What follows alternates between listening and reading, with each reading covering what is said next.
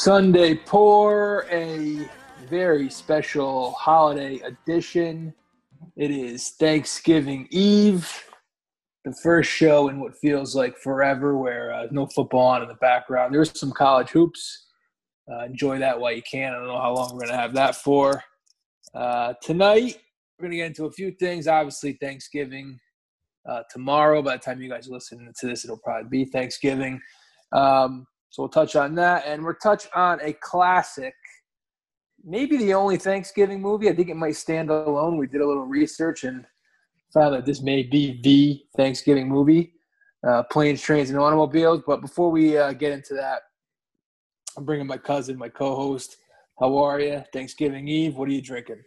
Doing all right, man. Doing pretty good. I just polished off uh, a little espresso. I got a long night ahead of me cooking when, when the show's over. I got to edit it, send it out, and I start cooking for tomorrow. Um, I got, I fell into the holiday spirit a little bit, and I got a uh, holiday white ale. I don't like the seasonal beers too much, but the winter ones get get me. And I got, as promised, I got my shit. I got my uh, holiday wild turkey for tomorrow, but I got the old reliable Heaven Hill for tonight. Oh, I thought about opening one up. I had I have one unopened, but I didn't do it. I didn't pull the trigger. What do you got? We don't always ask on the flip what, what you got, but I mean on a I just put a little. I, I chugged a little Dewar's before I came on the show because I didn't want to come on stone sober. then I poured a little uh, vodka on the rocks. The rock melted though. so it's just vodka water. Very nice. What do you got? Yeah. I got, I got Nova BC on. What do you got? Yeah, you same got? thing. All right, I didn't. Nova BC. All right, I thought I thought maybe uh, Central Connecticut was making a little a little bit of a run over there. No, they were scrappy, led by uh, Don- Donyell Marshall. Uh, but it looks like they're going to come up a little bit short. They might cover the 26 and a half, though. hey, that's Donyell's got them playing hard, man. yeah. Uh, what do you What are your plans for tomorrow? What do you got going on on Thanksgiving? You sticking home? Are you making any any uh, stops? It's fucking the it's the it's the return of big time COVID coinciding with the biggest get together holiday of the year, and a lot of people are denying it. A lot of people are just saying, you know, I, I'll never understand people thinking like this infringes on their rights. It's not really a, a rights issue. It's just kind of, uh, you know, an illness thing. But I'm not going to get into that tonight. It's holidays, but uh, so I just, with that being said, I don't really give a shit what you're doing. I'm not gonna I'm not gonna judge you if you're going to a place with 30 people or if you're staying home and eating a turkey sandwich by yourself. I don't really care. Uh, there will be one of my mothers. There will be four people at the table. Nice. So small, small gathering. Good, good. Uh, yeah, I might make one stop in the. Well, I got. I'm probably gonna stop and get pastry in the morning. Oh, okay. All right. Nice. So I got to do that. I already took care of the cheese ball. That was uh, basically my whole evening after I got home from work. I had to cook, and then I had to uh, do the cheese ball. I made three of them, three medium size, three okay. medium sized balls. All right. uh, nutted them up before uh, came on here, and uh, yeah, the rest of my night will not be cooking. I'll probably find something though. You'll find something to do. I have a long night ahead of me too. I don't know. Be probably in front of the TV though.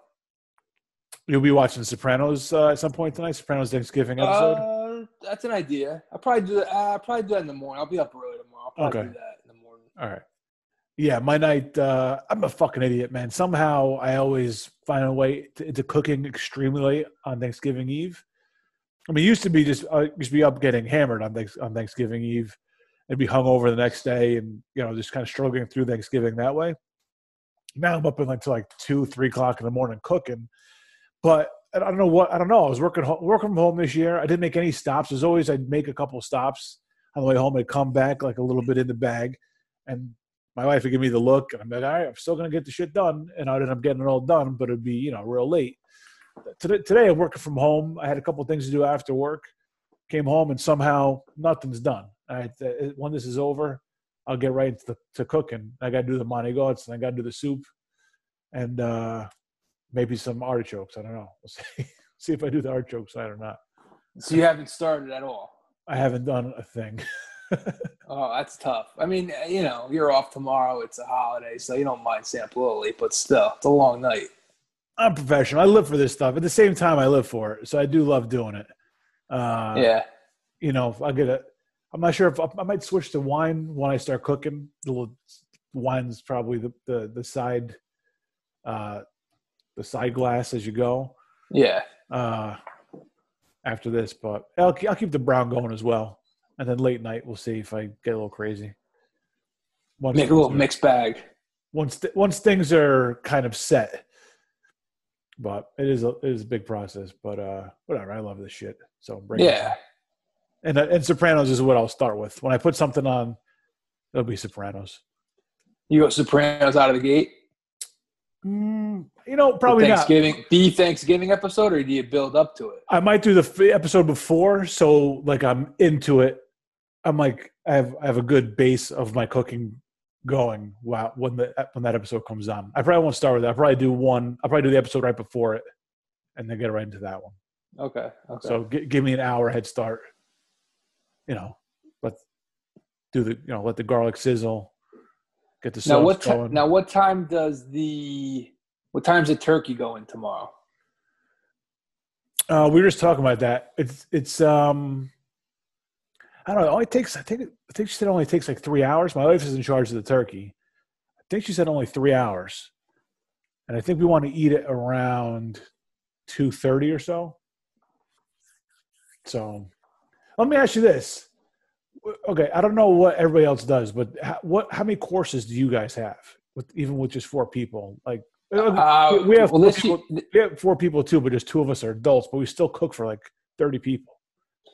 No, well, this year it's going to be a little scaled down. So we never really um, see. We never did the pasta course, so it would just basically be one course would be picking antipasto and all that, Yep, got the honey boss. Yeah, and then we would just do the main course: turkey, stuffing, and all that. Cranberries. You do you do the cranberries, right? We've, I know we've talked about this. Can we do both. yeah. uh, yeah, turkey stuffing, little sweet potato thing with like apples. Oh, so we do um, apples.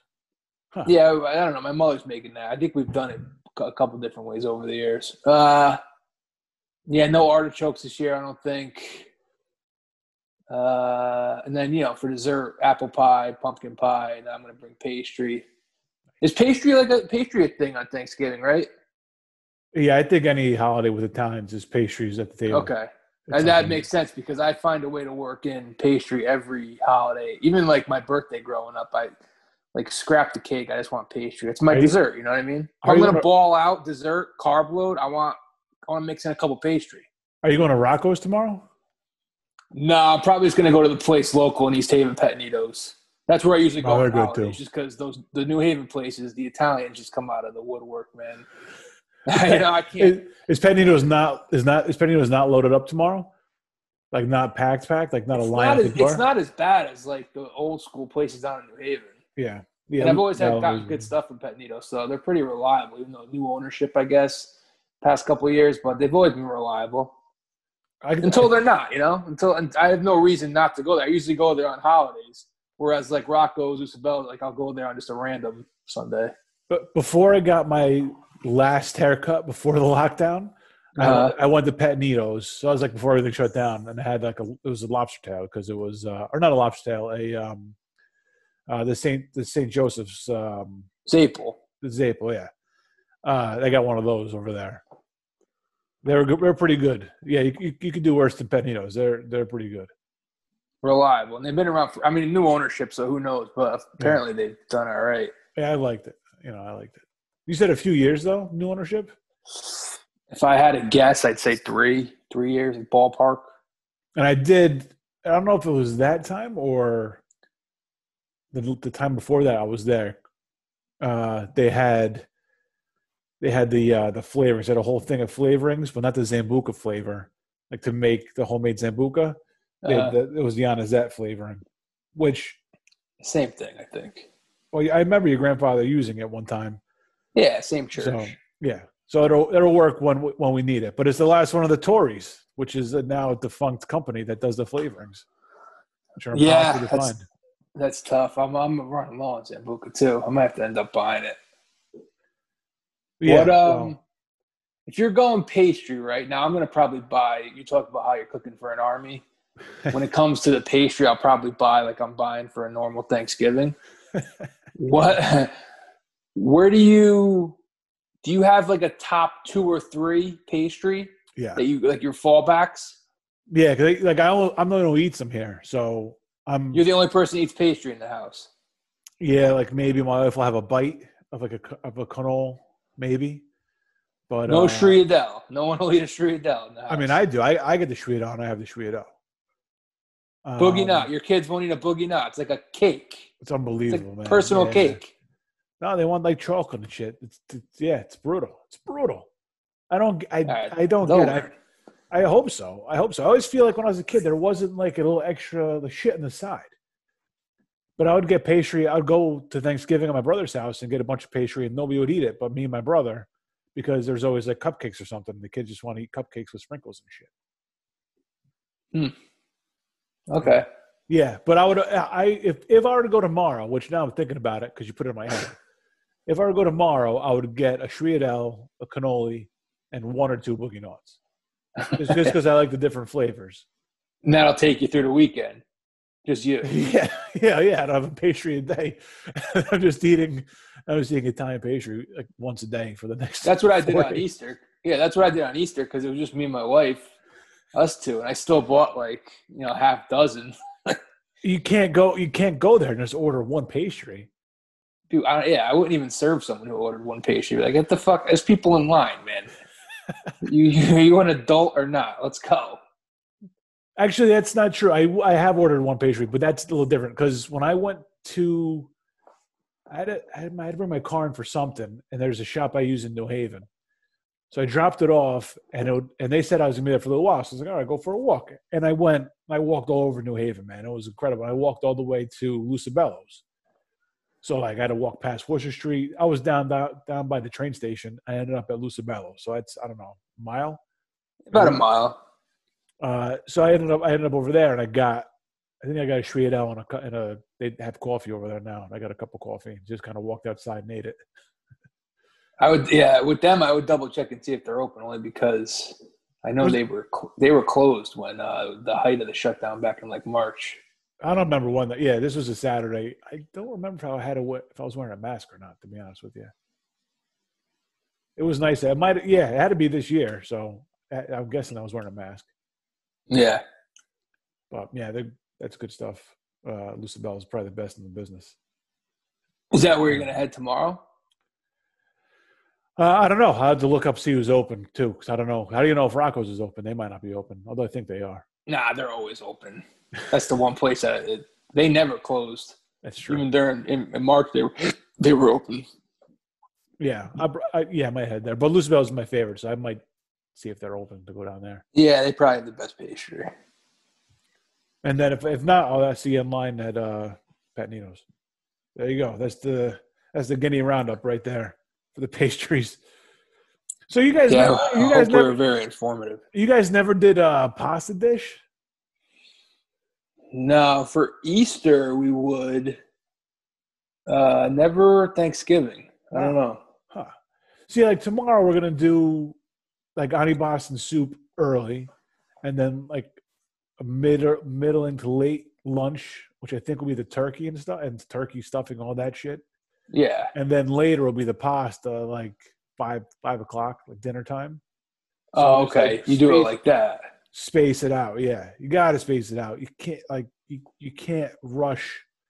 I, I remember like the first time I brought pasta to like to my in laws' house, like the first time I did Thanksgiving with them, they put everything on the table at once, and like my Yeah. manigots are sitting over there. I'm like, well, nobody wants like nobody wants to fucking money go out with all you know, turkey and stuffing on their plate. Nobody wants. it. No, you can't do it like that. Nope. And then you then you eat and you're like, oh, I'm fucking stuffed. And of course you're stuffed because you try to eat everything at once. Like it's not going to help. Not going to work. So you, you gotta it's gotta space it out. You gotta have some strategy to it. But it's just Yeah, like an all day thing at the table. That's it. Yeah, you don't get up. Loosen up the belt. All right. You're Yeah, gonna go back. Up, you're gonna go back a, a loop or two. Yeah. Let the kids go outside and play, run around a little bit. You can uh oh 27 it. You come home by 27. Oh, did they? Wow. Uh yeah, then I'll sit on the couch and watch I'll watch the games uh, or not not games, multiple. There's one game at a time, but I'll sit on the couch and watch TV, and you know, if the game's not good, I'll throw a, mo- a movie on, you know, just in between all of it. But you know, we Yeah, bagged out. Kansas, Kansas Gonzaga. I was going to mention that during the picks, but if, if you're not into Lions Texans, Kansas Gonzaga plays 1:30 tomorrow. That's one versus six. Oh, it's good. It's good. Like you said, get it while it's hot, man. Yeah, yeah, that's right. But actually, we I did a nice run through of Thanksgiving movies, like not movies, but like the TV specials tonight hmm with the kids. Like we watched uh The Simpsons from back in the day. We watched Bob Bob's Burgers, which is pretty Oh, funny. okay. We watched the Wonder Years Thanksgiving. Like with all these Wonder streaming, Years. yeah, watch the streaming service. There's a million options, and then we watched uh, Garfield Thanksgiving, which wasn't very good, and did uh, finish off with Adam Sandler's Thanksgiving song, of course. nice. And, and then, the, and then the, and actually, the, well, the grand finale was Charlie Brown's Thanksgiving, which is well, the, yeah, he's the uh, king, this- king of this- Thanksgiving. the standard. Yeah, Yeah. but but before all that, this is a segue. If you haven't noticed yet, pretty smooth segue. If I don't say so myself. Before all that, I watched uh, Planes, Trains, and Automobiles, which. How, what was the last time you had seen it, or had you, had you never seen it all the way through? I saw it a long time ago to the point where it was almost like watching it for the first time again, but I remembered the ending. That's all I remember really was the ending. Very John Hughes ending. The Yeah. music, yeah. all right, so that's the only thing you remembered, huh? Okay. The ending, All that right. was really it, yeah. Well, and I mean, obviously, I remember, you know, things going wrong. That's the whole point of the movie, Yeah. trying to get home for Thanksgiving. Uh, but yeah, specifics I didn't remember. No. Yeah, know what's like scarier to you? You you watched Jaws this year, and you watched. You're not a beach guy, and you watched Planes, Trains, and Automobiles this year, and you're not a plane guy. What is like? What's the, what's a worse hell for you? The beach or traveling on a holiday weekend? Holiday weekend. Yeah, I agree. Get me to get me to a beach. I can't. a beach, at least I'm on land and I'm just like relaxing. Yeah, As much as I'm not necessarily quite relaxed at all times in the beach, it's just like it's meant to be relaxing. Where there's nothing relaxing about traveling. A traveling, B traveling on the holidays is just traveling on steroids. I mean, I I, I can't. th- These people who do it like every year, they they live away from like their parents, wherever they're going, and do it every year. I give them so much credit because I have no idea how they do it. And like I, I don't know. In all due respect to family members, all you guys, like if any of you guys move away, it's like I don't know how if I love any of you enough to go travel every single Christmas or every single Thanksgiving to go see you. that's not love. That's self. That's self punishment, is what it is. Or it's it's you feel bad that you moved away and you go through all that shit to get back to them. That's just it's not. It's nothing to do with love. Yeah, uh, I've I've done it, man. I've I've taken the. This is not a, not a long trip. It's not like I'm going eight hours, you know, on a plane or anything like that. I, I had to take Metro North two hours north, basically, of the city, and that was miserable. I mean, you- that's not so Oh. bad. It's not as bad as getting on an airplane. and you have no idea how bad the train is going back Sunday night from of, of Thanksgiving or like Sunday night Easter night. It's, uh, it's so bad. Oh, There- going back, yeah. the Me- Metro North is like a, a subway car at that point. Like it's packed from New Haven all the way back. Yeah, yeah. I forget. I, th- I think it was Easter one year. I brought back my golf clubs, and I got so many dirty looks from having the golf clubs because it's just a packed train. Like, why does this fucking jackass have his clubs taking up space where a person could be? Which is Yeah, it's which- amazing. they were right. I shouldn't have had the clubs there, but I mean, I needed them. I mean, it's it's amazing how many pe- how many people travel during the holidays.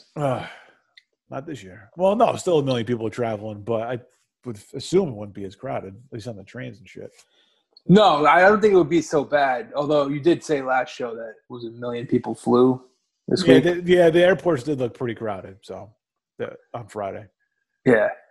so uh, you mentioned John Hughes. So to this point with Hughes, when he when this movie comes out, yeah, he's got kind of like the Brat Pack movies so far. He's got uh, 16 Candles, Breakfast Club, Ferris Bueller, Okay.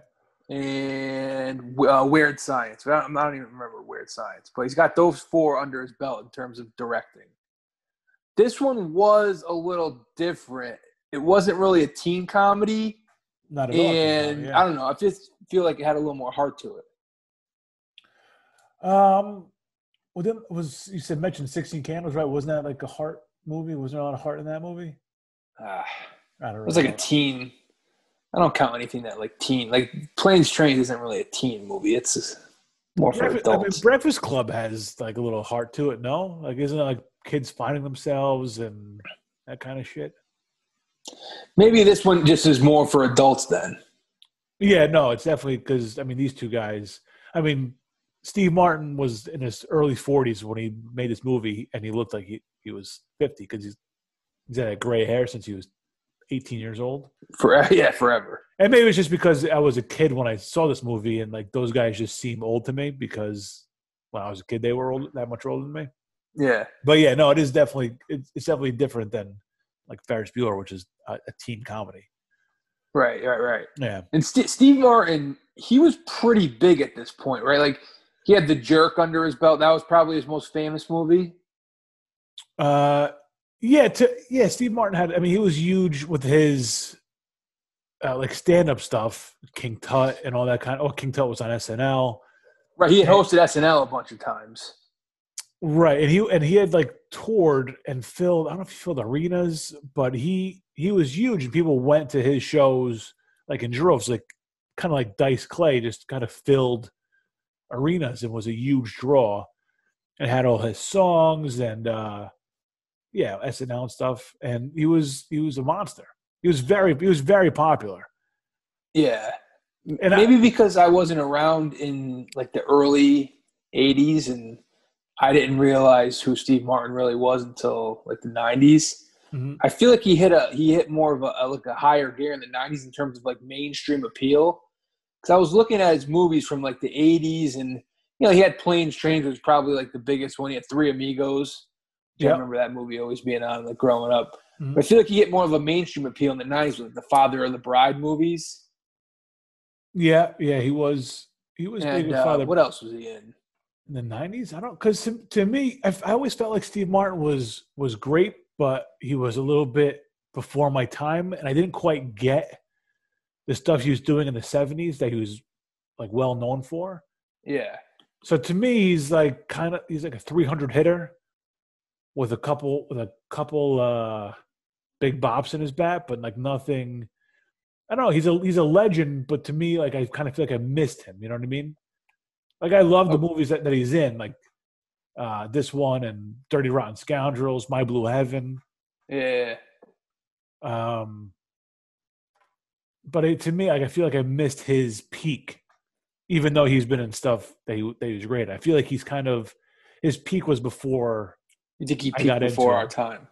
right? The stuff he was doing was great, but I mean, some of it is, I mean, like the Dirty by the what is it, the whatever cheaper by the dozen shit like that, like very. That was like what I'm talking about with mainstream appeal. Not necessarily his best work or funniest stuff. Yeah, That's when he became like a brand name. No, he was he was a brand name before that. He was, I mean, he Well, was maybe it's just because I wasn't around then. Yeah, I I really think I I think just just like me, you kind of missed what he did before, how big he was before all this stuff, even before even, I think even before the jerk. Okay. So by the time we got to him, he was more of like a movie star. I think so. Yeah. Yeah. Okay. Well, I don't. Even, I don't even think he would consider himself a movie star.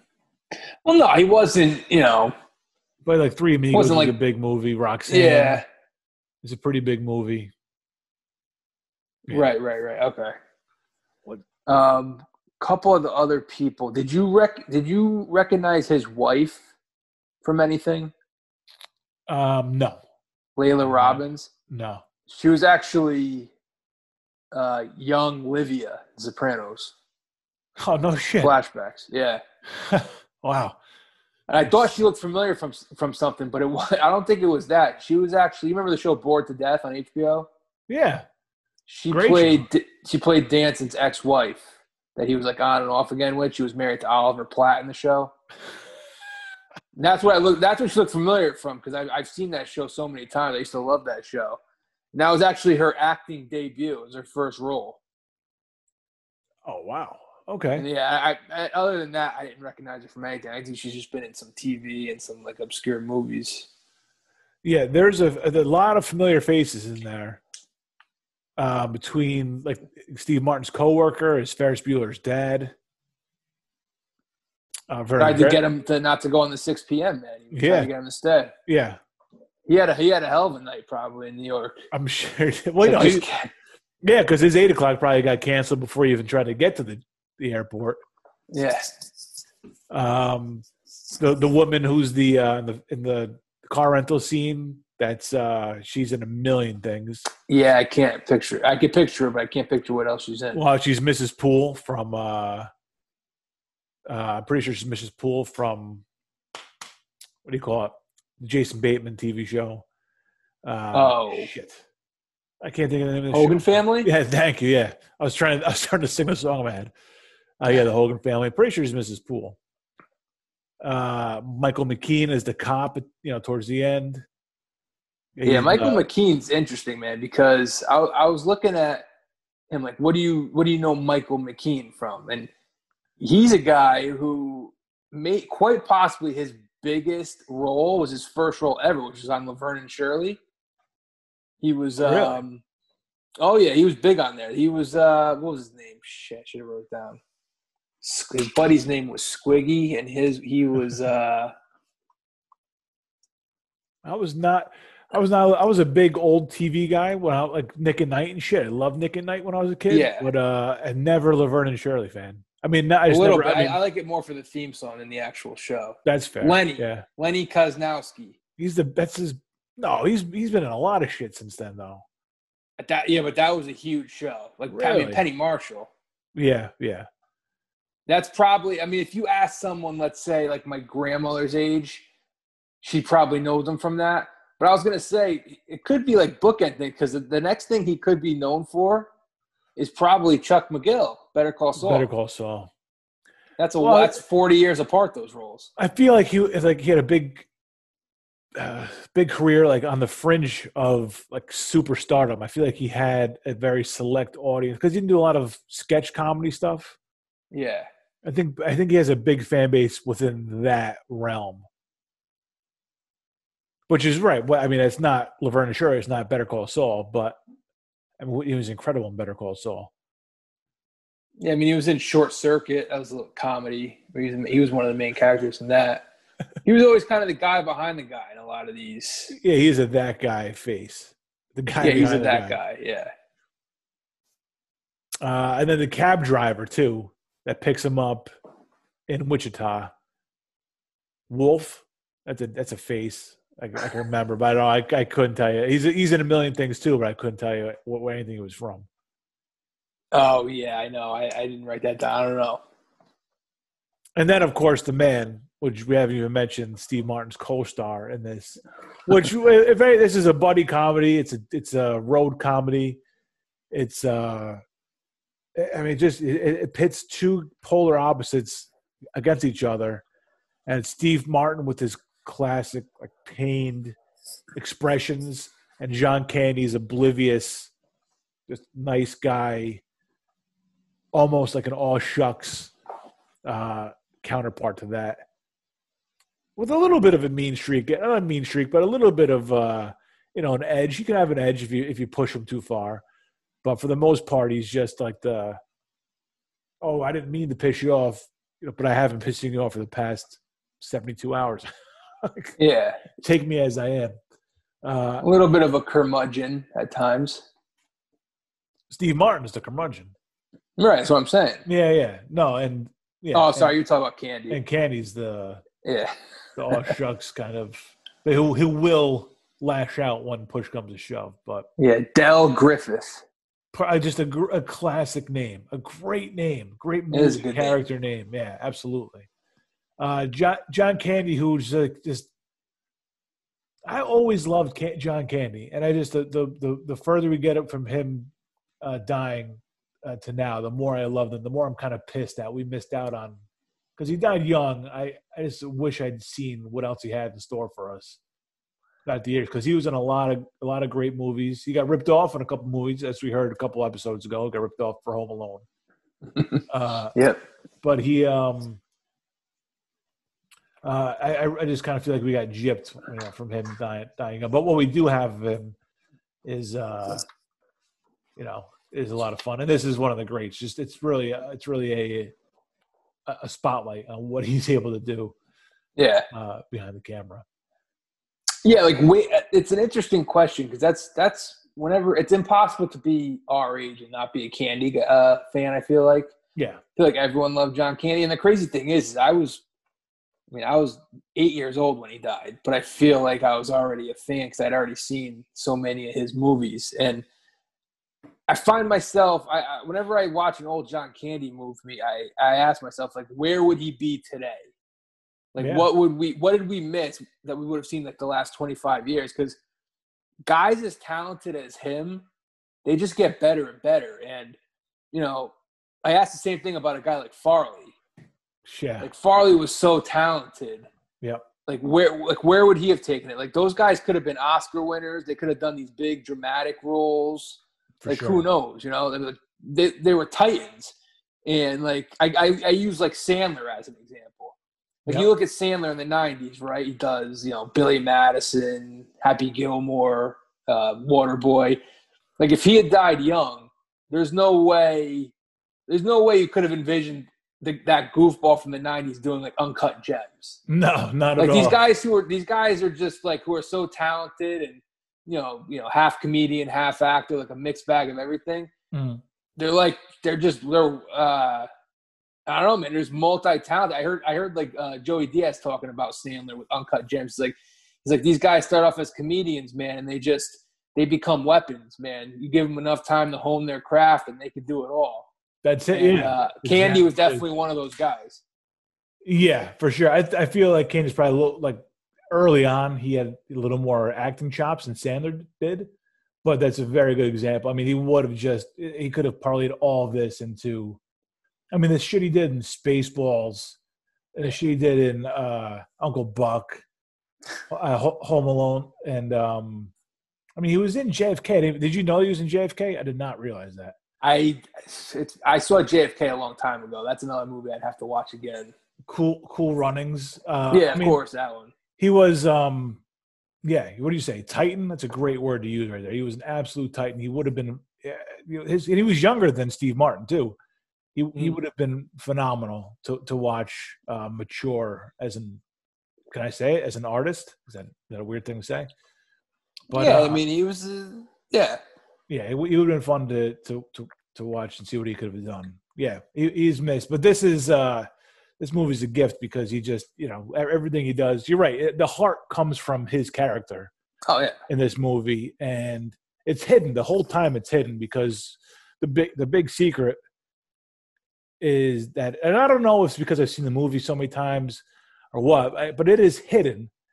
I mean, he does drop hints along the way. Obviously, Steve Martin occurs to Steve Martin at the end that this, you know, John Candy's wife had had passed away, and that's you know he'll be alone on Thanksgiving. That's like the big, you know, emotional part of the movie at the end there. Um, but even still, like he is the heart of of the whole thing, whether it's hidden or whether it, the hints. Because I, I don't know if the hints are for the audience or not.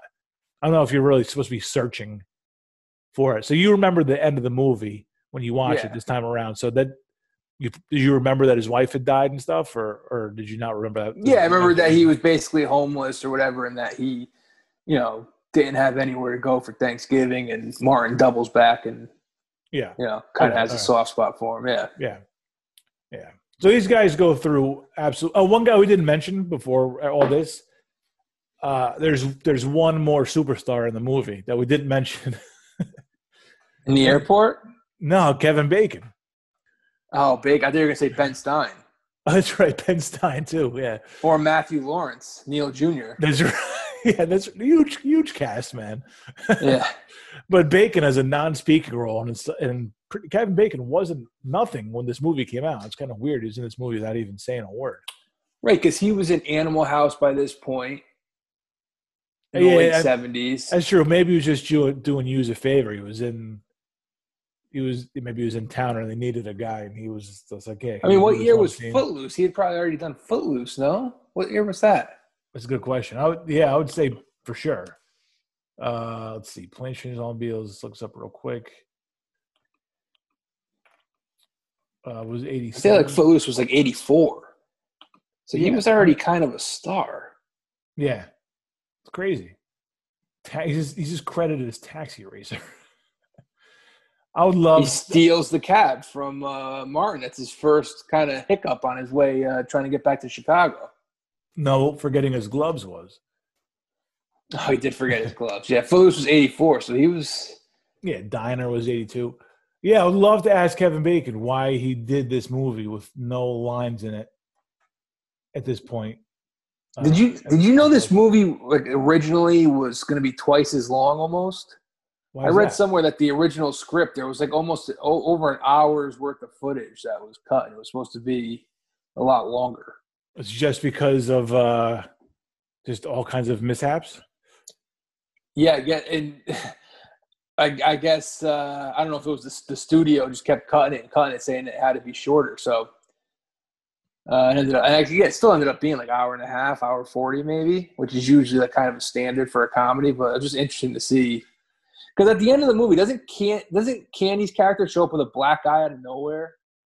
Not even notice it. Is that right? He shows up with a black eye towards the end. I think it was because of uh, some uh, deleted scene. Something must have happened that we don't know about. And at the same, Uh. and, al- and also like at the end, like his wife is crying when he gets there. Like it was just two days, and he and like I know he they, they talk occasionally, but it, to me it was like a little too emotional. like the ending is a little bit a little bit heavy, It's a little over the top. and like it's not like the wife knows what Steve Martin's character knows about John Candy, right? It's like- Right. which the whole audience is kind of wrapped up in that. Like you're wrapped up in the fact that it's a you know a big moment for him. They've been through a lot together. Hated each, hated his guts. Kind of found his way into his heart. Now they're buddies, and you know he he knows the truth. You know he doesn't have a wife. His wife is dead, and it's just him. That's emotional for the two of them and for you as a viewer. But the wife has no idea, and she's got tears in her eyes. Like there's got to be more to that. I I mean, definitely it didn't stop her from inviting everyone over for Thanksgiving. They're about looked like they were about to sit down and eat without the guy. Like, oh, the, the, only the man of the house that showed up. Father-in-law's half make yourselves bag. at home, you assholes. I don't know, man. It's pre cell phone, so it was like your husband went missing for 48 hours. It was uh, either trying to get home or he's in jail, dead. You don't know. Chris Rock does a bit about that in his latest special about like how back in the day when his father went to work, he's like, us kids could have been dead for 10 hours. It's like my father wouldn't have known until he got home from work. He's like, he wasn't talking to my mother during the day. so yeah, I mean, he does check in with her the one time I think, right? From the restaurant? no, he does it a few times. There's like Oh, uh, the bus bus stop he calls there, but he's like holding the phone like with two fingers and holding away from his face because it's disgusting. No, he She couldn't have picked them up. She couldn't have picked them up from the uh, subway, or yeah, he had to hop on the L. That's a good. That's a good. Well, no, she was preparing his Thanksgiving dinner. None of the in-laws, the family members, could have been like, Fucking freeloaders is coming over for the meal. Nah, not at all. Jesus, Yeah, nope. guy's got to lug down. Him and Del got to lug his trunk down the street, man. People are putting up, putting their feet up at Neil's house. Not right. It's a nice house. Isn't that like the same house that they use in every Chicago movie? I mean, I want to. I want to live in a John Hughes house, man. Everything is um, unbelievable. Yeah, It's it's, like the Home Alone house, basically. Yeah, the Home Alone house is gorgeous. Get me in the. Get me in there. I want to live in a house where I could forget a kid is yeah, for, for an entire morning. It's not not even think about him. yeah. It, it, it's a nice house. It, sure. it is pretty surprising to me how well it holds up technology wise after at the you know from 87 to today because you add cell phones into that it's not that much different you add technology into that it's not that much different this shit could happen today Mm, yeah. you could Oh like, yeah, airplane. Yeah, all kind, all time, all the time. Flights No- get delayed. Some no- train breaks down. nothing improves if you if you add you know the 33 years to it. No, the only thing would be, I mean, I don't know. You have Uber now. Uber might make things a little bit easier once you get closer to home. That's true. Fair. Right. So you need you need to have. I mean, they got robbed, so you'd have to have like the cell phone get stolen too, or something. Yeah, cell phone getting stolen. Yeah. So yeah, I, I think they actually did see that. Uh, there was talks of them making a uh, remake of this. Come on. Yeah. Who would be in it? Were their names thrown? The around? rumor I saw was Kevin Hart and Will Smith. I assume Kevin Hart would be the John Candy character, like the annoying guy. I got it. Yeah, I guess. And Will Smith is a straight guy. Let me see. I think uh, I think I would. I'd rather. I, Will Ferrell was the first guy that popped in my head. Or I see Will Ferrell as like the John Candy character. Yeah, I could see that. What about this? What about the straight guy playing it straight? The straight character. Huh. I don't know if we could find like an old SNL alum to go with Candy or to go with uh, uh Ferrell. Yeah, You you want get- somebody with a little bit of comedic chops, but also not like a goofball, a guy Give me- you could see. Give me, give me, you know, give me Will Ferrell and Vince Vaughn. Let's bring it back, old school. Yeah, I see Vince is a straight guy, Vince, yeah, Vince could be a straight guy. that, and would definitely still be rated R. Have to rated R. Have to. uh, Um, yeah. No, I don't want to see this, but I'd like just come up with something new. Nah, you don't need to remake everything. I mean, enough. I mean, I mean, Home Alone is basically half planes, trains, and automobiles. Yeah, you're trying to get home to not your not your wife and kids on Thanksgiving, but your ten year old that you forgot to bring on the plane. Yeah, right. But I mean, that whole load them up. that that whole storyline is uh is the same thing, just with uh, Yeah, just with Mrs. McCallister.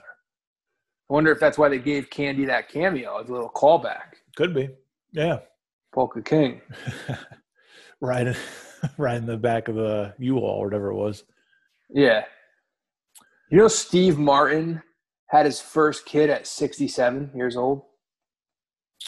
Uh, I think I remember that, but yeah, that's not something that's in the back of my mind. Sixty-seven. So that kid is like three, because he's not that old, Nah, Maybe he's in his mid 70s now. is he? All right. I think he's eight. Okay. I mean, All right. that's just fucking weird. You yeah, can't have an eight year old if you're 75. yeah, not your first one. I mean, like a couple of the Rolling Stones have kids when in their seventies. Like Mick and Ronnie Wood have kids in their seventies. I feel like if you're a rock star, it's a little more acceptable. If you're Mick Jagger, if you're Mick Jagger, it's okay. Yeah, if you told me Mick Jagger has a kid who's eight years old, it makes sense. Steve Martin, I don't know. starting at 67. Yeah, I mean, what? Jeez. I mean, optimistically, not to be get morbid here, but optimistically, that that kid might not. You know, you're not going to be there when he turns 15. You know. Yeah. No, probably not. You're not walking her down the aisle. Oh, no. Best case scenario, you're like in the front row, not even in a pew, like you're in that wheelchair. So You're of getting wheeled. You're getting wheeled down the aisle. Yeah. Yeah, Yeah. Yeah. That's got to. you won't be making a speech. Let's put it that way. Not one that anybody has asked for anyway. He might be mumbling in the corner, but you know. yeah, Ah, Jesus. Yeah, that's uh hey, wait, his his boy still swim. Good for him. yeah, that is pretty impressive. I guess at 67, still How old- shooting. Uh, how- And also, how old's how old's the wife? How old's the mom? that I don't know. I know it's his second wife he had. Uh, he had it with. Yeah, I didn't think he was married to her for 40 years and he decided to start a family. Yeah, I feel like we we forgot to do something. Uh, yeah, his Yeah, second wife is What's the what's the what like, I, I don't know. Is that like Anne Stringfield. Curious about the what's like. What are you thinking starting a family with a 67 year old guy? Looks like she was 48 when they had the kid. Oh wow. Well, she's. I wonder if she had any kids prior to that. So that's not young for a woman to be having a kid either. No way. That's yeah. That's right on the fringe of uh no more. Yeah, that's that's surprising. I wonder what, what do you think the record is for oldest woman to have a child? The record? Okay, you can look it up to see how wrong I am. I'm gonna Yeah, say sure. I'm gonna say the record is 59. I don't know if that's even possible scientifically. What's your guess? 59. I already got it. 72. 66, 66 years, 358 days. So she was almost 67 and she gave birth to twins. Oh, Jesus. That didn't kill her? Staying up all night would. The fucking twins. I, I you know, as a as as a parent, I'm constantly doing the math. Like, all right, well, my son's this age, I'm gonna be this age. When my son's this Yeah. age, when my son's this age, I'm gonna be dead. Like, I'm constantly doing the math, trying to figure out like you know where he'll be in life when I'm a certain age. Always. Yeah. It's just I- arithmetic. Yeah, no, it's easy math. Simple math. I'm exactly I'm exactly 30 years older than him, so that that helps. Makes it really, Oh, so that's easy. makes it really easy. Yeah, but I'm always doing it, so I can't imagine being 67 and being like, okay, when he's 10, I'll be eating out of a tube. Or I mean, 77 is not that. Or you're not like you know destined to be eating out of a tube. But if you're if it's if you're 67, like okay, on his 21st birthday, can I have a drink with him on his 21st birthday? Yeah, he'll be you'll be drinking something. Yeah, prune juice Yeah, out of out of a fucking yeah. plastic straw. Yeah, your nurse will be feeding to you. Paper, excuse me, paper straw. There will be no plastic straws when your son is 21. That's right. Long gone. I was thinking about that opening scene with Bacon. So that's like, you used to work in the city. Is that the best time of year in the city? Like the holidays, Thanksgiving, Christmas? You just mean being in the city, period? Yeah, 'cause I feel like the summer is like, eh. Eh. no, I Um, don't like, I never, I never really like being in the city in the summer when it's hot as balls and shit. No, the summer summer's fine there because I mean it's it's skirt season. And nothing beats skirt season at uh. I feel like people city. are. I feel like people are kind of gone by then. No, it's like if you're if you're there, I don't know. I feel like people are gone in the summer. Yeah, I mean, every season has its charms in New York. Uh, I think I think probably winter is my favorite. Fall into winter is my favorite. You're gonna wearing the heavier wearing the heavy coat. You know, start start to see a little like uh, your breath in the air. Yeah. Lights are, lights are up everywhere. A little more. It's a little more festive. Um, Bryant Park yeah, Bryant, shops.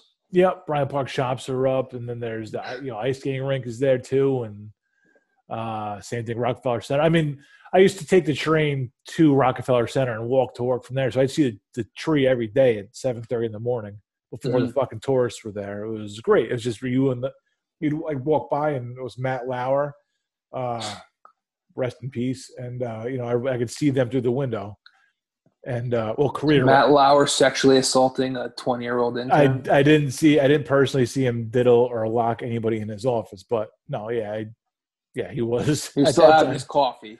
He was still his coffee. He was still yeah, he was still out on TV at that time. So I'd walk right by them taping. I walk right by uh, the, the the the tree and everything. That was very cool. And then you know, obviously, you get home at night or you go out to the bar. And the, the bars in the city, every bar feels like you're at the end of Goodfellas um, after Lu- Lufthansa heist because you got lights everywhere. People are going bananas. There's Christmas music in the background and Mhm. everybody's and everybody's shit faced. It's uh, yeah, th- that's that's probably the best feeling. But the summer, I, I can't discount summer. I hear what you're saying. It's hot, it's sticky, it's stale, but I mean, there's plenty of fun shit to do in the in the once the light once the sun goes down. The summer in the city is fucking great. The city will make a comeback.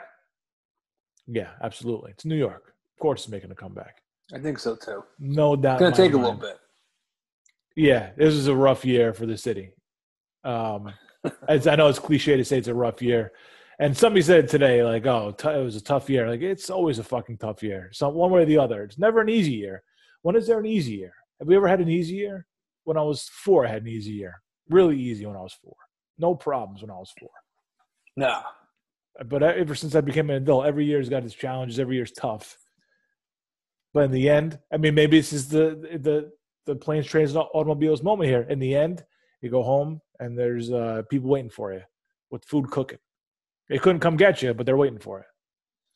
Not for nothing though. If I was on the road 72 hours trying to get home, hadn't taken a shower, still in my same underwear, the last thing I want to come home to is a house full of people. I mean, I know it is Thanksgiving and shit, but oh man, couldn't have got home like maybe at least an hour before they all got there. Yeah, I mean, I would have taken a beer to the. I would have taken a beer right upstairs. Said hello, taking a beer, taking a shower with the quick I beer. I would have pounded a beer. My second beer would have been the shower beer. That's fair. All right. Yeah. yeah, for sure. Uh, the, the the house full when you are exhausted and just want to like lay down in your bed. Yeah, for sure, it's tough. But you know, your wife's crying and shit. You're like, oh, I got to deal with this shit now. Emotions right out of the gate. what the fuck? she was a little over the top. Yeah, there's more. That's why I'm curious. I'm. You said the deleted scenes. I'm curious to see what the deleted scenes were. yeah, like was their marriage on the rocks? Did we miss? Did John Hughes throw in like a little, uh, you know, little divorce storyline? Where how were how were things going? Did yeah, Del save? Did Del save their marriage? Low key. Wow. Never know. Never know. Made that made them see what uh what they're missing out on. And you know, yeah. you, you know, just going back on the plane the next next week to go back to New York. That's crazy. That's crazy that he's. He, I guess if you're used to it, but I mean, it, it these two people are, meaning Steve Martin and his coworker, commute not commute, but have regular trips from Chicago to New York maybe that part doesn't doesn't translate because I don't people don't do that anymore where they just go back and forth like that easily like take the bus well, I guess maybe they do I don't know maybe maybe I saw all the people that do that like, nowadays you can just do a meeting like that over Zoom or something couldn't you well yeah now I think people I mean post COVID people are gonna even before that anyway. I feel like though a lot of those things could be done yeah it could be over the pe- phone or whatever people like to do shit in person, and on top of that, like people do like to get away from their family. Like, oh, well, I got to go to New York on a business trip. yeah. Like, like yeah, it's great, but what about the other fourteen hours that you're there? what are you doing? You're going, you're going to a nice restaurant, and you're getting hammered on the company dime, and then right. you're, coming, and you're coming back uh, a little hungover, sleeping on the plane. You know what I mean? With a with uh, Bloody Mary next to you. Yeah, call it a trip. Yeah, business trip. So, but I mean, that's crazy. There, he was like, "I'll see you in Chicago." Like, what? Like, what are you guys doing? Like that. Right, right, right. So they they originally worked in Chicago. Obviously, it's where they live. And New York was just a business trip, somewhere they travel to regularly. Right, but they're in the boss's office though. So like their oh, boss, yeah. their boss is in New York. So I don't know if they work in the Chicago office or. But it is a fairly regular thing because I know people do like that trip to DC a lot. But from DC, I feel like they take the train a little more. But I know they have those shuttle. I think they call them shuttles that just go and like bus on a plane, like bus people, like mm-hmm. business people to and from these big, bigger cities. Right. Okay. So, yeah. yeah. Uh, uh, one of my, I just I got to touch on the drinking scene in the movie. Oh, of course, yeah uh, I always love this is this is when they kind of become friends, which makes sense. They they've been through hell. Um, let's see, they wrote a they wrote a or a plane. That, oh, before I get to this, let, us go over the trip real quick because yeah. um, because they if you go on Wikipedia, they show like the the actual uh, trip they took they show like where they were supposed to go. They show the line like from New York to Chicago, and then they show like different different uh like different colored lines. Like right, what actually did Wichita, yeah, Wichita, yeah. Wichita to St. to St. Louis. Um, I don't know wherever the fuck they ended up, but New York, Wichita, St. Louis, and then they're on the road basically the whole time. And um, yeah, did they did they touch on where that motel is? That second motel they stay at? the El Rancho Motel. Is that the one they backs into? Yeah, I'm not. Sh- that's the one they get drunk at. the one they're get drunk at. Yeah. Um, no, that's got to be on the outskirts of. I don't know. That's for, that's between St. Louis and Chicago, right? Basically, it's got to be. Yeah, Yeah. Uh, wait a second.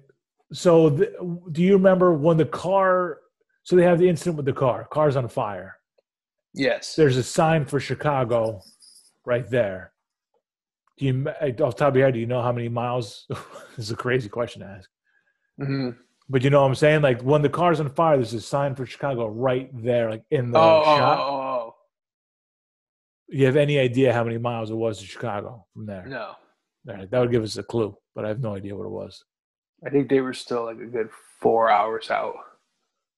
Yeah, because when they get on, and there's a lot of great lines in this movie when they when they get on, uh, they get on the truck in the cab of the truck, or not the cab, but in the cargo Back of the eighteen wheeler. Yeah, Yeah. uh, he goes, he looks at his watch, and it's a great, great delivery of the line. He goes, "You'll be in Chicago in just over three hours." So that's a little hit right Yeah. there too. So Yep. So they probably St. Louis to Chicago is like I think four and a half. So okay. they probably made it like an hour and a half by car. let's see. And I map this real, map blast it real quick.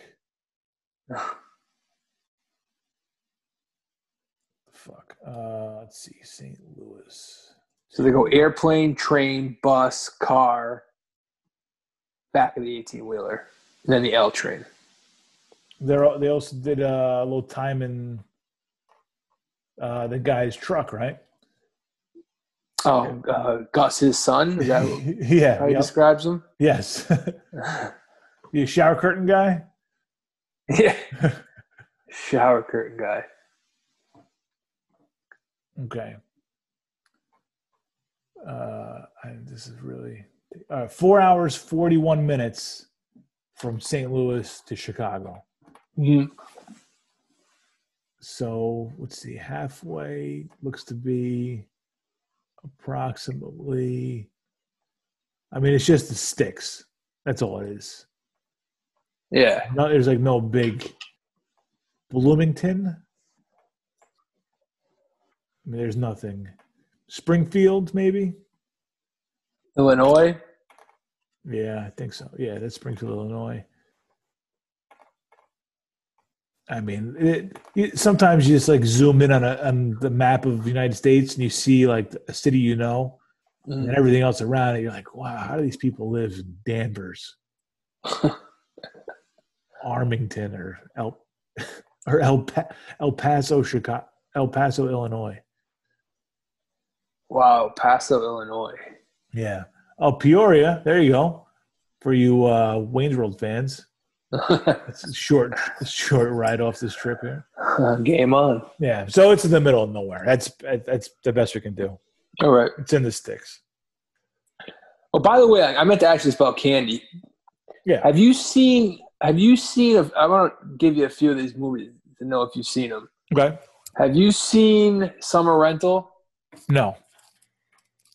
Eighty-five. Have you seen Armed and Dangerous? Mm, no.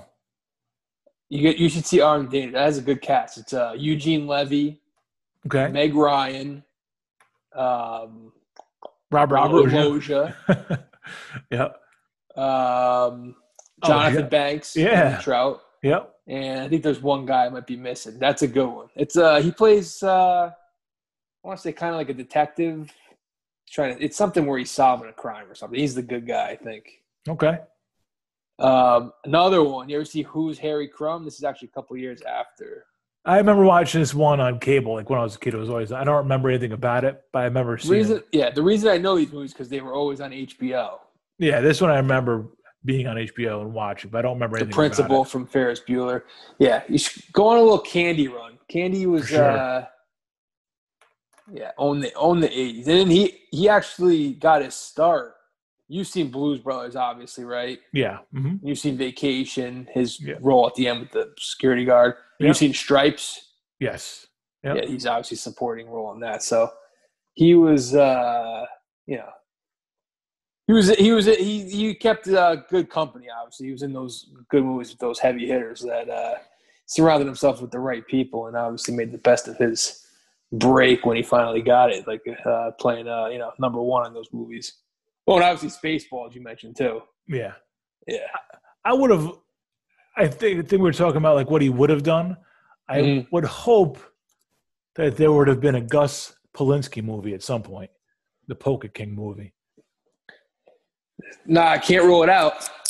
You know what I mean? Like he was like that's such a beloved movie and a beloved character in that movie. And Yeah. especially, especially, you know, I mean the past 20 years it's all been like nostalgia runs at at these movies.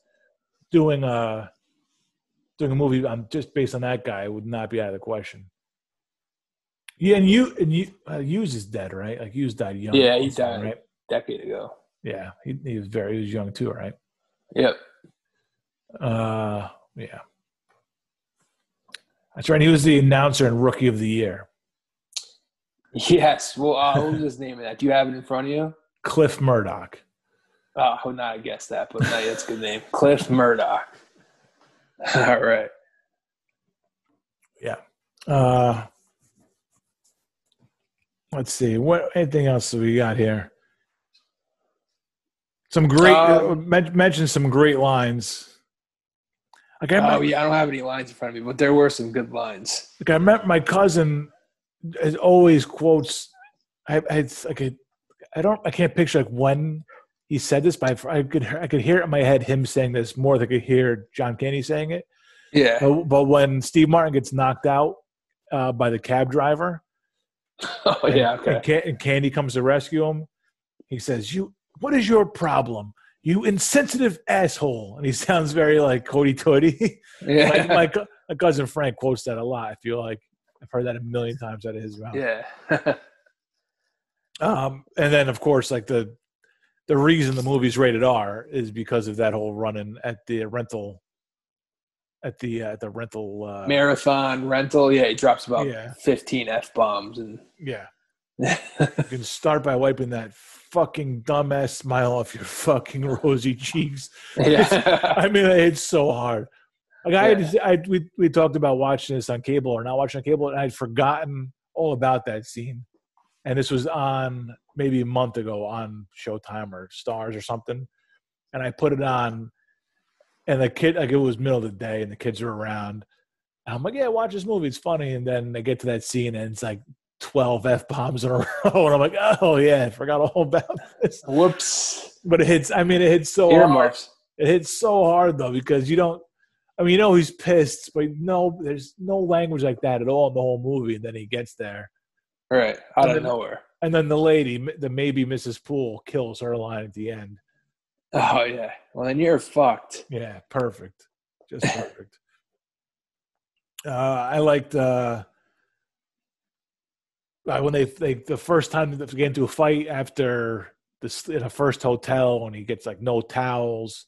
All the towels are on the floor and wet. Just he has to mm. dry off with the face a face cloth, and he spills beer in the bed, and and Steve Martin's just like at his wits end in the first you know twenty five minutes of this movie Yeah. and and he starts just telling him off. And Steve and Steve Martin just, I mean, he has a couple of these where he just goes off, and he goes, Just lose it. he's like telling me like he couldn't. It's like he was bored with the stories, and the stories are boring, shit like that. He's like, you couldn't tell that when I started reading the vomit bag. Yeah. that was a pretty good one. Yeah. Yeah, it's good. And I thought about I thought about you in the beginning because I was going to ask you who you sympathize with more, but I know it's Steve Martin because you cannot sympathize with anybody who takes his shoes and socks off Awful. That- I've that- seen that, that- behavior too. that readily. Yes. He's the I wish. I wish that was a gross exaggeration for the movie, but I've seen it done multiple times. And I've been in that middle seat, man, not with someone taking their shoes off, but I've been Uh. in that middle seat, man, on the way back from Vegas, hungover. It's the worst being in that middle seat. oh man. Terrible.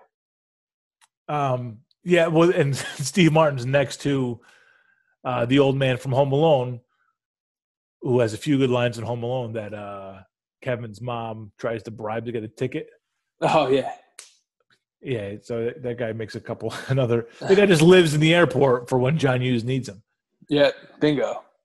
Yeah, so when you first when you first meet Candy, he's reading a copy of uh, the Canadian Mounted, which is a great book title, uh, Right. with, the, with his shoes off in a crowded airport.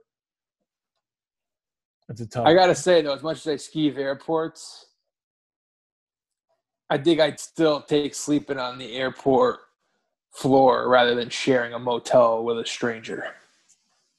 yeah.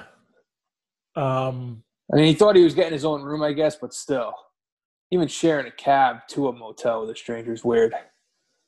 Not getting in bed with a guy, that's for sure. No, that's not happening. When they- Can't, I can't, can't have that. I think the one thing I hate doing this, but the one thing that like quote unquote wouldn't age well is when they when they're in bed together in that scene. The, Yeah. know, that was between two pillows. Like those aren't pillows, Yeah, and they get up and like skeeving each other. Like Yeah. I don't know, if people have a problem with that or, or not. Like nowadays, I'm sure a few people would, but I mean, that's. I mean, they're two straight guys. Like, But- of course, they're going to be a little skeeved out by that. I just lo- I just love like they did all of a sudden they try to like toughen up, and he's like, "Oh, is that Bears game last weekend?" oh yeah, yeah, yeah. oh yeah, Bear, yeah, good team going all the way. Good squad this year. They're going all the way. It's great. Uh, all right, so I'll finish. I, I'll go back. Two things I want to mention: the drinking one, the drinking scene. But one thing I do love in movies, and I always pay attention to in movies, TV shows, is when people lip sync to a, a real song that's on the radio or whatever. And I think John Candy's rendition of "Mess Around," Ray Charles in the car, is one of the best because he's play, he plays the piano on the dashboard. He's doing the horn as he goes along. Yeah, It's one of my favorite lip syncing in a movie uh, s- sequences that there is. oh yeah, tremendous. Yeah, nail he nails it. It's exact. Hey, singing in the car, that's him. And and plus, you're driving late at night. There's nobody else in the road. Basically, the person you drive you're driving with is asleep. You got to keep yourself awake. That's how you got to do it, man. Loud. Survival mode. That's it. Can't can't start falling asleep at the wheel, man. So play the piano a little bit, get nuts, get crazy, get the blood pumping. I loved it. I loved it. yeah. Um, and then when they're drinking, I, I just I feel like I need to have a night like this where it's just uh in a hotel, not just doesn't to me and another guy, because be me and a few buddies, whatever, and you're just like going through, just going around the world. Have you been to Italy yet? Have some amaretto. Let's go down to Mexico. Have some tequila. yeah. I feel like I go to Jamaica, man. Have some rum. Didn't they have a Heaven Hill in there mixed in? Was it? Was it Heaven Hill? I don't think yeah, I feel like there might have been a Heaven Hill mixed in. Oh man, I missed it. If there was, I missed it. But I know, I know they. I I know they. wrong. I thought they mentioned Jim, uh, gin, Jim, gin, amaretto, rum, tequila, and uh, had a dinner of Doritos. Yeah, the Doritos I remember. so yeah, all right. That's we got to go around the world one night with the booze. We'll do an around the world night one night. Play a little nip roulette. Nip roulette is fun, man. oh yeah, we could definitely do that. Just get a bunch. Got to like do it blindly, where we get them. Bet- you know, we we uh mix them up between us, and then we'll we'll uh re- we'll record the show, just kind of going through. Yeah. we're doing perfect. the grab, going through the grab bag around the world. Gra- Oh, grab bag. Yep. All right, well I'm gonna do. I got my grab bag right here. All right. Any final thoughts on uh on the greatest Thanksgiving movie of all time? Yeah, I mean, it's just the best, man. Who knew this was the Thanksgiving movie that we all needed? Uh, doing the research, we just uh, this was it. It was, it was it wasn't even up for debate. This is the Thanksgiving movie. This is the one that we had to talk about. And uh, glad I went back and watched it. It'd been years. The ending still gets you, gut wrenching ending when you realize, you know, with Del. But you know, Martin comes, Neal, Neal comes around and uh, does the right thing, and it's just a, uh, it's uh, it's a gut wrenching ending, but it's also a feel good ending in the same in the same breath. So Yeah. solid Thanksgiving movie. I'm going to try and work it into my uh, rotation during the holidays from now on. Is it good, man? Long every, overdue. every every every scene cracks me up. It, it, hol- it holds up great. It's it's funny as hell. It's quotable. Um, yeah, it's it's the best. I, I've never seen Friendsgiving though. As I'm looking at what Google says are the best, uh, the best Thanksgiving movies Might out be there. some competition. so I'm, I don't want to. I don't. I feel bad just saying that Friendsgiving. It's not the same. Grumpy Old Men is a Thanksgiving movie. Uh, that's. I don't. know, I feel like it's Christmas too. Yeah, me too. I don't know if I mean I love Grumpy Old Men. I don't consider it a Thanksgiving movie. It, is, it could be considered a holiday movie. The first one, though. The first one definitely. I think he ends like the end scene when he has a heart attack is on Christmas Eve or something. Oh shit. Yeah, it does Yeah. take place during the holidays because. Yeah, it's a good. It's a good. It's a. I'll call it a holiday movie. Yeah, fair enough. Solid holiday movie. Good, good sequel too. Grumpy Old Men was pretty good. Holds oh, up. Oh yeah, so feel Sophia Loren. Oh yeah, Sure. Yeah. They did all right. Jack Lemmon and Walter Matthau. Yeah, And- for two old curmudgeon fucks, they uh, they really knocked it out of the fucking park. Man. And- and Margaret. And Margaret and Sophia Loren. I mean, nobody did better than Burgess Meredith, though. Let's be honest here. Oh yeah. and the funniest part of both those movies might be the Burgess Meredith takeouts when he's when he's saying like, "You want to play a game of hide the pepperoni?" or like, yeah, maybe I'll show her my bony macaroni. yeah. Yep. The best. Remember when uh, a good Burgess Meredith line from that movie is uh, when uh, Kevin, I think it's Kevin Pollak's daughter or one of them swallows a swallows a quarter, Okay. and he's like, "Well, if she craps out two dimes and a nickel, then you'll have a problem." Classic. Yeah, Oh man. Burgess. You insensitive asshole. All right. Oh yeah, grocery shopping. He's throwing the bacon in the cart and a in a carton of cigarettes. well, He might steal the movie now. that I think about it. I mean, he's Oh, yeah. just he, Well, the- he's great. in the second one, he goes. uh I forget like how it comes up. They ask him how his his uh, secret to to growing old. He's like, for breakfast I have a bacon sandwich. For lunch I have a bacon sandwich, and I usually drink my dinner. Yeah, yeah, yeah. Yeah, very, very quotable Burgess in those movies. Awesome. Yeah, and I mean those Walter Matthau and you talk about buddy movies. Walter Matthau and Jack Lemmon are two of the. I mean, it's two classes of uh, the buddy movies. Oh yeah, they've been in like a dozen movies together. Yeah, those guys are, and uh, so and those guys we saw what they can do. And I don't know, Jack Lemmon might have got nominated, maybe even won an Oscar. I'm not sure if Walter Matthau ever did. Oh, one, Mm. Walter Matthau won one Oscar. He did. Let's see, what did he win one for? Oh, best support, best supporting actor in a movie called The Fortune Cookie, Oh, I've heard that movie. and he was nominated for best actor twice, once in The Sunshine Boys, and once in a movie called Kotch. All right. Now, let's see. Lemmon won. So he won an Oscar for supporting. Let's see if Lemmon won anything. Nothing for Odd Couple. One, no, not at least I didn't see anything like for the movies themselves. So he's Jack Lemmon won two Oscars. Uh, winner for best actor. Wasn't he not? Was he nominated for? uh uh, what, why am I drawing a blank? Glengarry or was that Pacino? Uh, I don't know if anyone was nominated for Glengarry, but he, but he was. He was Pacino not. got nominated. They, they all should have been. That was masterclass in acting. That whole, that whole movie was a masterclass in acting. No, he he was not. He won. He won best a, uh, best actor in 1974 for a movie called Save the Tiger, Okay. and he was best actor in a supporting role in uh, 1956 for a movie called Mr. Roberts, and he was nominated for Something Like It Hot, which is a Marilyn Monroe movie Marilyn Monroe. Yeah. uh, Best Actor nominated in a movie called The Apartment, which I've heard of.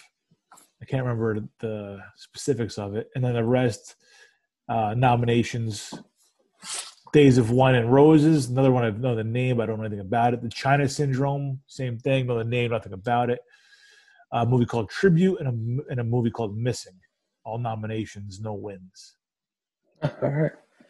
There you go. And Jack Lemmon was voted best actor by the National Board of Review, whatever that is for Glengarry. I yeah, I mean everybody deserves to be nominated for that. You know- and Pacino was nominated for a Golden Globe for Best Supporting Actor, but did not win. And he was also nominated for an Academy Award for Best Supporting Actor, but lost to Hackman in Unforgiven. Oh, well, Hackman was great in that movie.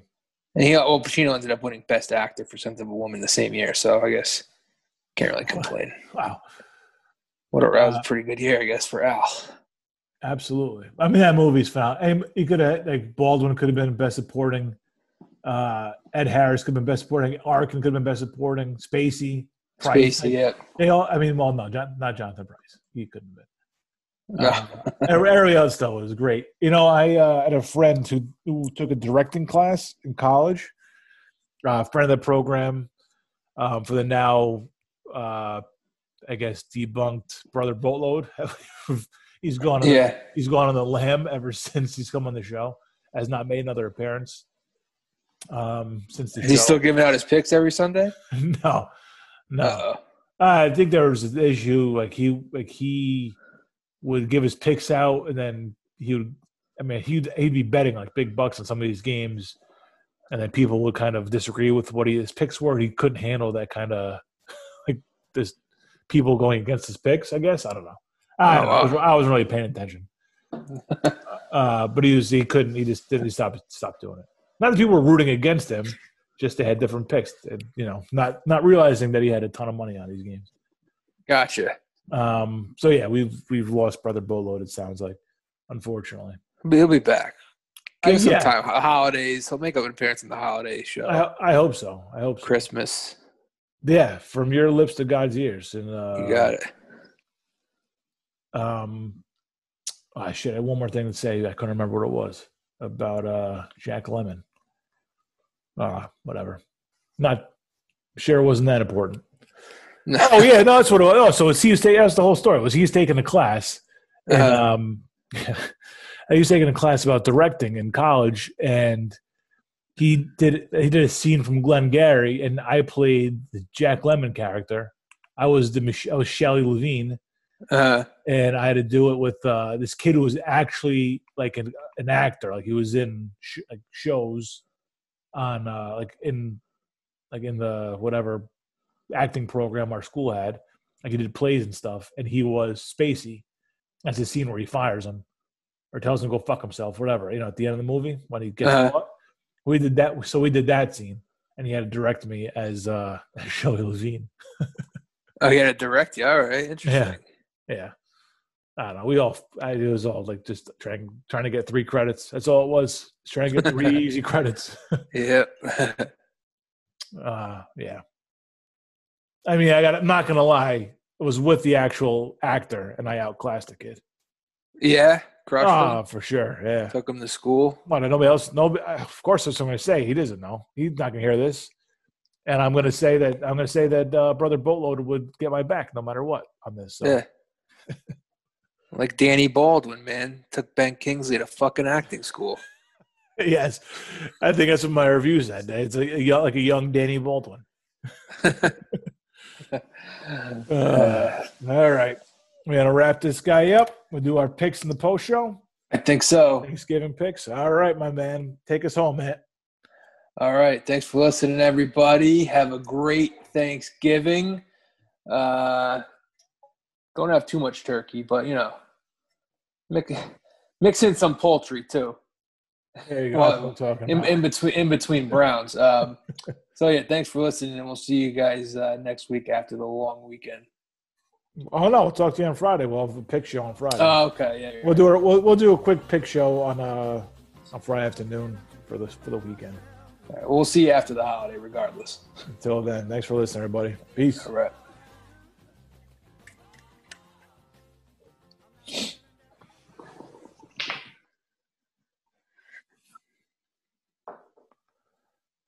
All right. Well, let's get these picks out of the way. Why are we just? How can I be thankful on a holiday where I gotta watch the fucking Lions every year? Can we just get rid of this goddamn tradition?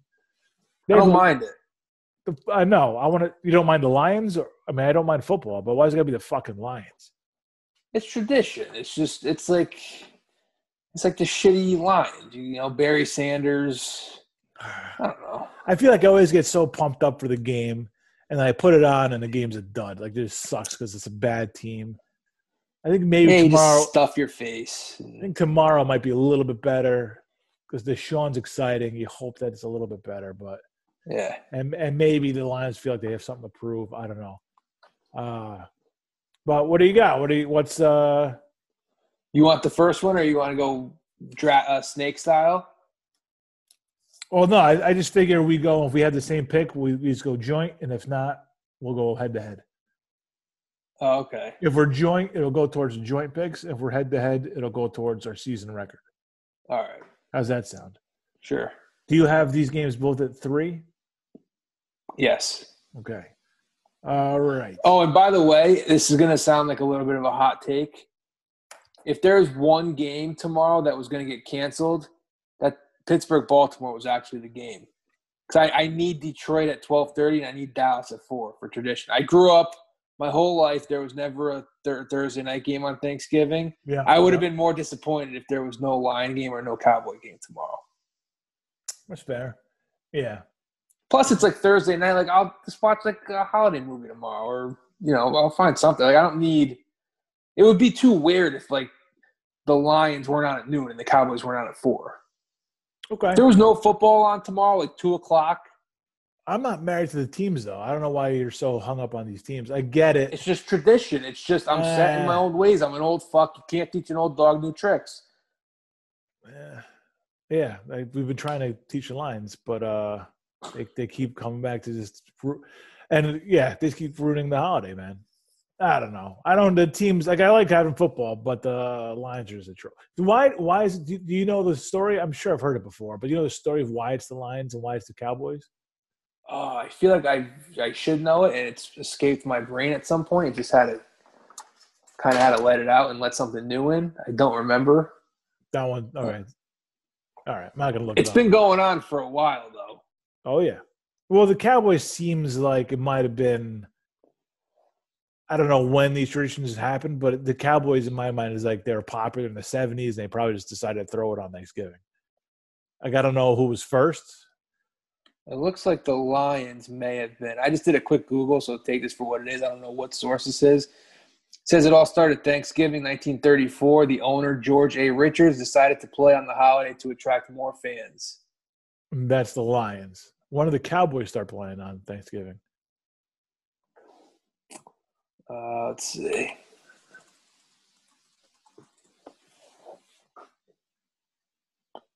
General manager Tex Schramm signed up for the holiday game in 1966. Schramm sought for more national publicity and saw Thanksgiving as a way to boost national attention from football fans in and out of Dallas. So I guess it worked for the Cowboys, not so much for the Lions.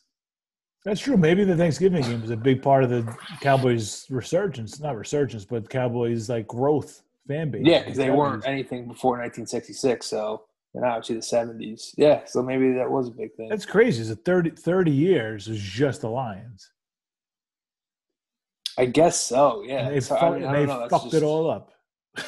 Yeah, They gained and they gained nothing out of it. And the Cowboys jumped in there. Were like, well, took the ball and ran. America's team here. I mean, there's a reason the Cowboys play in the like the more prime time spot, four o'clock. Yeah. Yep. All right. Well, you know what? I mean, I'm not happy about it, but I'm more pumped up now. You got me a little bit juiced up for. I mean, I'm always juiced up for it, but I was like a little bit down on uh, the lines. But now, fuck it, let's go. I don't know. It would be. I, I like it. The fact that it, it's just it's been the, the same way forever. Why Yeah. change it? Yeah. All right. It's not broke. Right. It ain't broke. I well, the Lions are. That's the only. Yeah. When else are you gonna watch the Lions though? It's a nice. And they have an ugly field too. Like it's just gross indoor. What's it called? That fucking place. Ford Field. It's gross, man. like it's nothing nice about it. Stat. And like it was fine when it was Barry Sanders. Now it's like Stafford. And like we lost we lost Calvin. Like Calvin's gone. Mhm. Am I tuning to see Kenny Golladay? Not tomorrow. No, not tomorrow. Marvin Jones. Like, come on. Yeah, D'Andre Swift. Dumb. All right. So game number one, Houston at Detroit. Houston's favored by three. Um, man, I got to go with Houston here. I just it's uh, uh, I, it's Detroit. I had a little bit of faith in them this past weekend. They fucked me. Um, Houston showed a little bit of life. I don't know if that means anything. I have no idea. Short week, early game.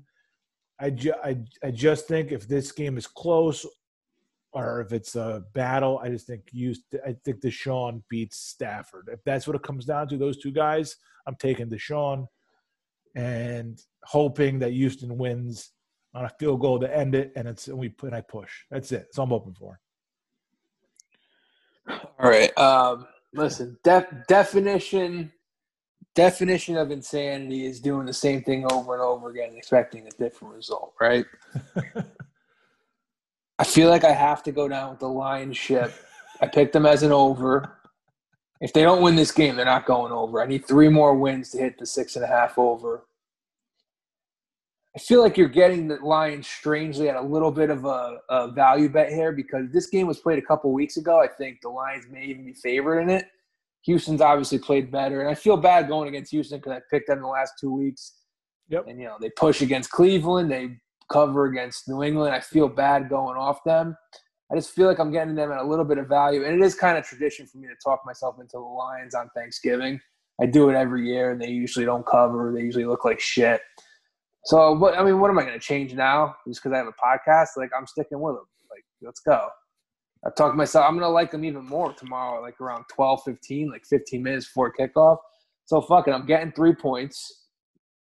You know what I mean? Maybe I push on a last second field goal, like you said. I think I'd, I'd already take the push. Look at, looking Yeah, at the game. Sign up. So give me the. Lions plus three. I think I think they may win on the field. I think you may, uh, you know, it's just the, the, the Texans haven't been great, and they, they they've looked improved. You know, Jaguars a few weeks ago they beaten Patriots.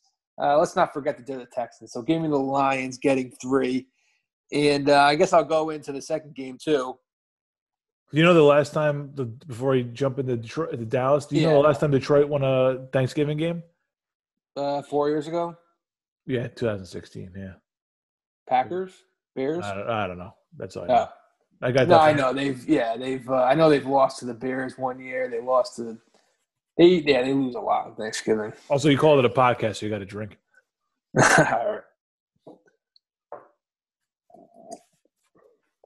Right. Game right, number three. Uh, game number two. Hey now, There is no game number three. well, Kansas. Yeah. Well, that's a one thirty game. Yeah. That's- that's when the lines are down seventeen nothing, you can put on uh, Gonzaga, Kansas. Game number two. Been my other de facto NFC uh, team, the WFTs, the football teamers. You know, Dallas was 0 8 against the spread, which was historic. In the last two weeks, they, you know, they they should have they could have beat Pittsburgh, not should have, they could have beat Pittsburgh, showed some life in that game. Roethlisberger made some plays. They have the bye week. They come out Minnesota. Dalton saves Thanksgiving along with Alex Smith. Maybe they can build on that win against Minnesota.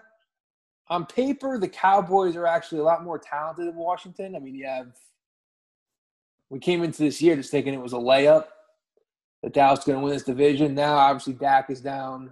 Dalton has looked spotty at best. It seems like a layup when you look at this game on paper and you just see, all right, Washington getting three points, just take the points. Washington can win the game, right? I mean, Washington has probably been even a little more impressive than Dallas. I'm going to take a little bit of a different approach here. I'm going to take a shot with Dallas, laying the three points. Uh, I hate to go against the grain. Apologies to Alex Smith because I've been I picked Washington the past two weeks too. It's another team I'm hopping off a little bit. So if I get burned, I only have myself to blame.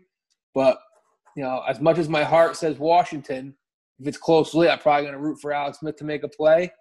My my gambling side of my brain is telling me Dallas laying the three points, and uh, shockingly enough, they could be at least have a share of first place after uh, Thanksgiving when you're washing when you're washing down your manigots and your apple pie or whatever.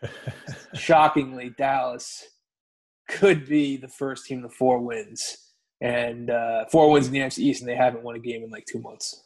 They won one game in two months. Yeah, I um, this is gonna be a Sunday pour joint. We're gonna roll this one together. Uh, yeah, I'm just I was a little I was impressed. I mean, kind of expected them to to to give Minnesota a run this weekend. I was impressed with Ezekiel how he played. Andy Dalton gives them a little bit more uh, credibility. We talked about it on Monday. He just his his entire career is leading mediocre teams to the playoffs. It seems like I mean they have the weapons. They have Amari, still a great receiver. They have CeeDee Lamb. Uh, the defense is shaky. Washington's defense is is surprisingly good. They can get to Dalton. They did get to Dalton. They hurt him last time, and when they blew him out a couple weeks ago, that's another reason, or maybe a month and a half ago. Another reason I like Dallas because it's just you don't. I, don't. I have a hard time seeing Washington sweeping the series.